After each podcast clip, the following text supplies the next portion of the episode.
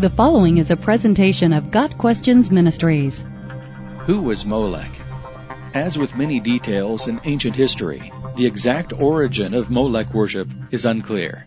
The term Molech is believed to have originated with the Phoenician word milk, which referred to a type of sacrifice made to confirm or acquit a vow. Melech is the Hebrew word for king.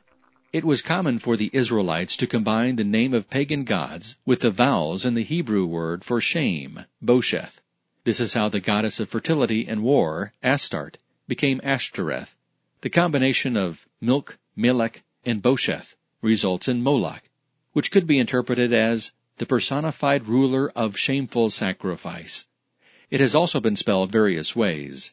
Ashtoreth was his consort, and ritual prostitution was considered an important form of worship. The Phoenicians were a loosely gathered group of people who inhabited Canaan, modern day Lebanon, Syria, and Israel, between 1550 BC and 300 BC.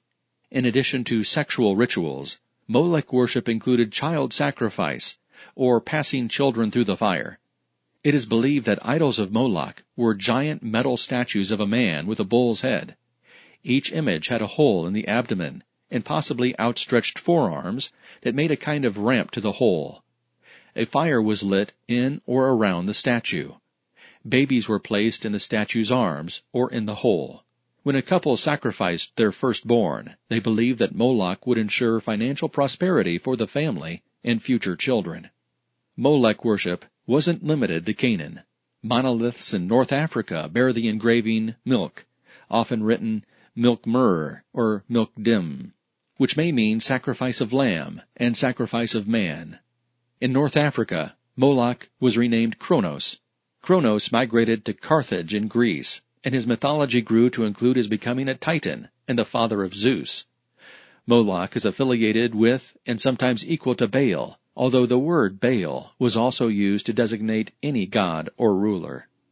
In Genesis 12, Abraham followed God's call to move to Canaan. Although human sacrifice was not common in Abraham's native Ur, it was well established in his new land.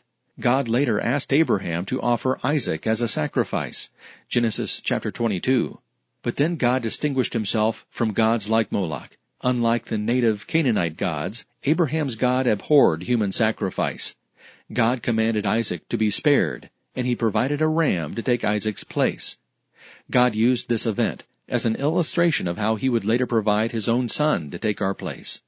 Over 500 years after Abraham, Joshua led the Israelites out of the desert to inherit the promised land. God knew that the Israelites were immature and easily distracted from worshiping the one true God.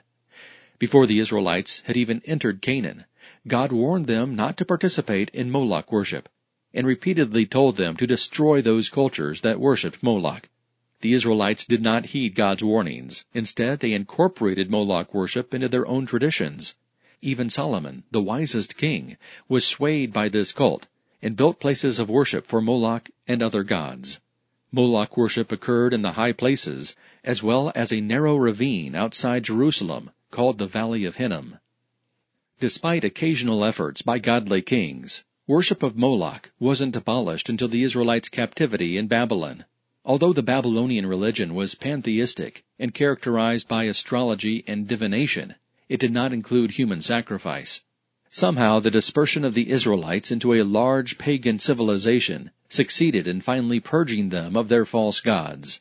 When the Jews returned to their land, they rededicated themselves to God, and the valley of Hinnom was turned into a place for burning garbage and the bodies of executed criminals. Jesus used the imagery of this place, an eternally burning fire, consuming countless human victims, to describe hell, where those who reject God will burn for eternity. Matthew chapter 10 verse 28. Got Questions Ministry seeks to glorify the Lord Jesus Christ by providing biblical answers to today's questions. Online at GotQuestions.org.